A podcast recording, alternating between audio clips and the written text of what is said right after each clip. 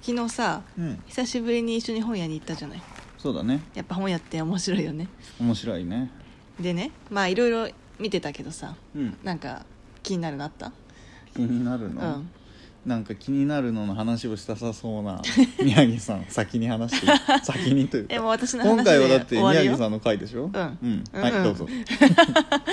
いや私ねあの、うんてか最近あのさくらももこさんが亡くなったじゃないそうだねでまあそれ私をと誕生日一緒なんだよね5月8日ね うんなんかすごい情報が入りましたけれどもいやすごい縁を感じてな のそうあてなかるほ普ど通ねに好きなの毎週ね、ちびまる子録画してるから あえそうなの、 うんそう毎週ちびまる子録画して知らなかったそれはる、うん、それででね、まあ、正直私そんなにちびまる子ちゃんにも興味なかったしうんさくらももこにもそんなに興味がなかったんだけうどなんかまあちょっと桃の缶詰うんと猿の腰掛け、うんまあ、この辺りそのさくらももこの有名なエッセイっていいうのが有名なんだそう有名だねやっぱり、うんっていうのがちょっと気になって、うんでしかもやっぱりバーッと平積みになってたからねうんはいだからちょっと1個買ってみたんですよ、はいこの桃の缶詰うんでん本当になんかみんな面白い面白いって言ってるけど、うんなんか読まなかったっうんていう一冊なんですけど、ほう まあ、これが読んだらなんかすんごい面白くてうんでこの人やっぱりこう平成の清少納言だから言われるだけあってねえー、そんな言われてんだうんやっぱり随筆がめちゃめちゃ面白いのよ、随筆うん、でなんかこう日々のね自分の周り、日常のね、うん身の回りのことだったりをつれづれと書く、なかなかね、うんエッセイで面白いのってないもんねね苦手なんだよねいや本当に面白かったこの、まあ、主にこの「桃の缶詰」っていうのはこのさくらももこさんが、うんまあ、大体2 5 6くらいに書かれたんじゃないかなっていうエッセイなんだけど、こう短編集みたいなうんうん感じでその昔の過去の思い出だったりとか、うん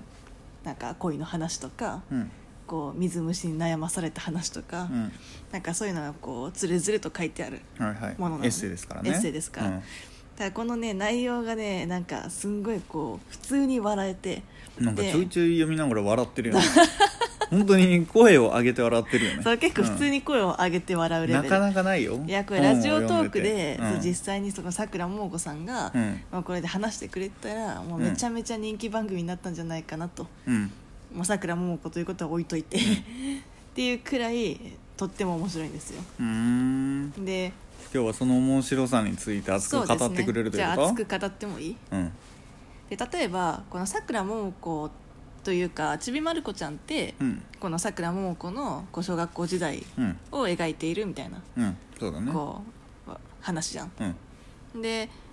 さただいくつかやっぱりこうフィクションが入っているとうんでそのうちのフィクションの一つとして、えっと、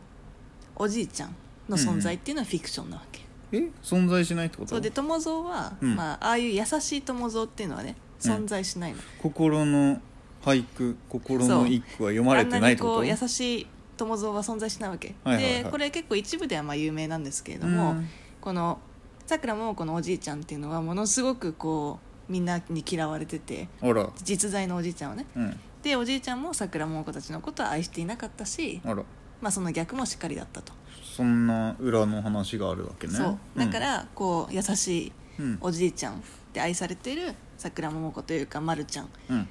ていう像を作る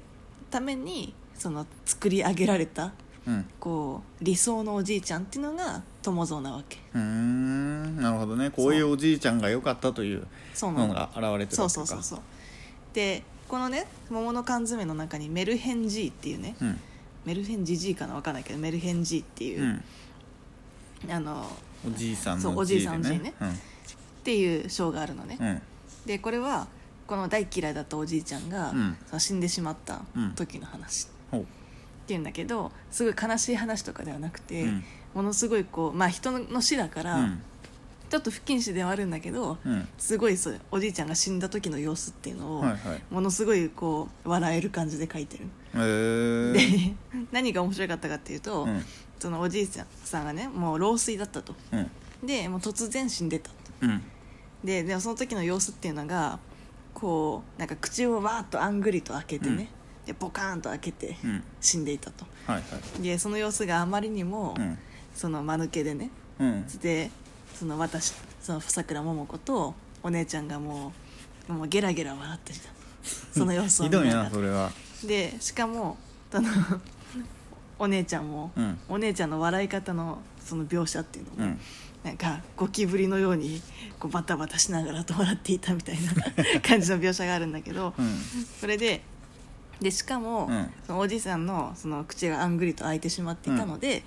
そのとりあえず死後硬直がね、うん始まる前に、うんうんうんその口を閉じなければいけないと。はいはいはいはいで どうしたかっていうと町内の盆踊り大会で配られた、うんなんか豆絞りに「祭り」って赤い字で印刷されてる手ぬぐいを、うんおじいさんのなんか顎周りに巻いてで口を押さえるっていう無理 やり無理やり抑えたわけねなんそかれので結果おじいちゃん亡くなってるんだけど「祭り」っていう手ぬぐいがその 頭に巻かれてる状態 で一時的に置いてやったっていういやい話とかやもうすごいなそう普通に普通にこういう話をすると完全に不謹慎ではあ死るぬけほねど不謹慎なんだけどね、うんで、まあ、本人も言ってて、うんで実際にこれをこう公開した時にねこの話を、桜桃子さんこんな亡くなった身近な人に対してこうんんなに不謹慎なこと言うなんてみたいな、っうんて言うんだけど、うんで言われたと、うんでただね、言われそうだねそうこれっていうのはただ確かに身近な人だとうんで人によってはねその血がつながっているということっていうのは何よりもそのなんだろうこう近いつながりというか、うんうんこううん強い結びつきそでう,、だねで必ずそういうの人は愛さなければいけないと考える人もいるだろうと、はいはいただ自分の場合は本当にそのおじいさんは我々のことを愛していなかったうんしひとってもひどい仕打ちも受けてきたと、うんでだからその血がつながってるからといってそのアイスというのは違うんだとうんで私はそれだけこう辛い思いをしてきたから、うんだからもうおじいさんが死んだ時も何の感情も湧かないとうんで逆にその自分の親とか、うんそういう人っていうのは血がつながってるから好きなんではなくってうんその自分のことを愛してくれたうんから自分たちも愛するんだみたいなうんなんかいい感じでまとめてやってさおーでもこれってなんか一個のそのなんだろう例えば今父親とかね、うん母親とか肉親を好きになれないみたいな、うんうんうでん毒親とか、あーなんかそういう最近ねこうよく聞く、ねうん社会現象というか、うんがあったりするけどそういう人たちにとってはとってもなんか刺さる言葉なんじゃないかなって思って、なるほどね肉その肉親を愛さなければいけないのかっていう、悩みすぎる必要はないと、うん、その血がつながってるからといって愛さなければいけないってわけではない、私がおかしいんじゃないかとかいうそうそうそうそう悩むのはおかしいとではないねとううんんうんなるほどね、うん実は深い話そなうんだよね実は深い話なの手ぬぐいは置いといおて手紙置いといてね とかねうんあと睡眠学習枕っていうのを買ったみたいな何そのドラえもんの道具みたいなやつか でこれは要はその寝てる間にうんその自分があらかじめ録音しておいた、うんその音声を流すうんレム睡眠とこう判定した時に枕がうんそれをこう音声を流すとでそれによっすごいてなそう睡そん眠なのあんだ学習ができるんだといつの時代でこれもう結構前だよ結構前ねそ89んな年の売ってんだでもそんなねわけないだろうとみんな、うんそんなわけないだろうってそん今な思っちゃってたそれだよらその授業中うにん寝てる人なんてもうみんな睡眠学習ができてるじゃないかと、はいはいはででいきてないだろうと、うんでもそれでも自分は買いたいと言って、高校生ながらその買3っても万らったと8000円のやつをね、高いなその当時の3万こうローンでで買ったんですすごいぞ毎月3800円でうんでやで実際に届いたものをやってみたら、まあ父がね うんちょっと汚い話なんですけど、うんそのヒロシうん父がなんかこうヒロシはそのまんまヒロシそだうもんねヒロシはそのままヒロシ、うんヒロシがあの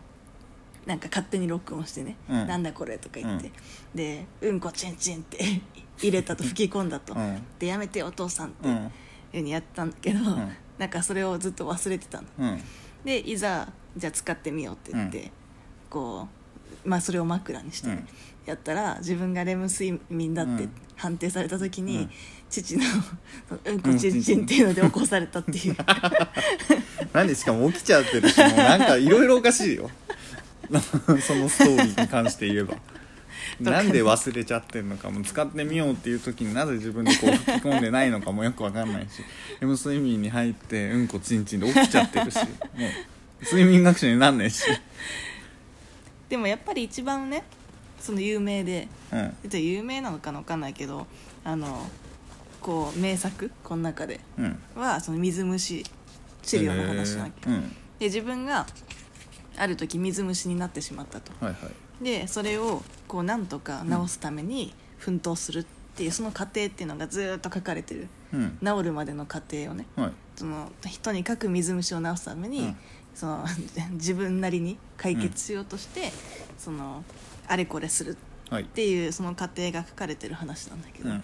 これもとっても名作でうす、それだけ聞くと全然面白くなさそうだけどね おいや薬をもらもらって毎日塗ったぐらいの話じゃないっいてやことで全しょ然違うだから水虫っていうと、そのおっさんのね持病であるんだとで、うんおっさんの持病でそれにかかるとそのすごい臭いしうんでもう家族の間では汚物とみなされるという恐ろしい病気であるというっっていうふうにその本人はこうそういう認識があったわけ、でそんな水虫にかかってしまったと、だからまあ要は家族にバレないように直したってこと そう、でも一瞬で、うんもう瞬く間に1分くらいでバレるんだって、何1分ってうんでそしたらそのね「ヒロシ」うんってこれちょっと引用なんですけど、うんその私が水虫になったという噂は約1分で家族全員に知れ渡 った草足のヒロシと異名を取る父は「おう水虫女大変だな」とニタニタしながらからかってい た彼は自分の油足よりももっと強力な嫌われ者が登場したことが嬉しくて仕方ないのだ っていうシーンがあるんですけど臭いよりも水虫の方がねで悪だことれはもうねひたすらもう白熱と当てるとかなんかいやもう病院に行きなさい病 院に薬を塗れ そうで結局お姉ちゃんもかかるっていうオチなんだけど移しちゃってんじゃないかいやでもとってもね面白いんですよ、うんで改めて、うんそのさくらももこの面白さっていうのをね、私は実感しました、いいですね、うん、そんな感じで、はいさようならはいさよなら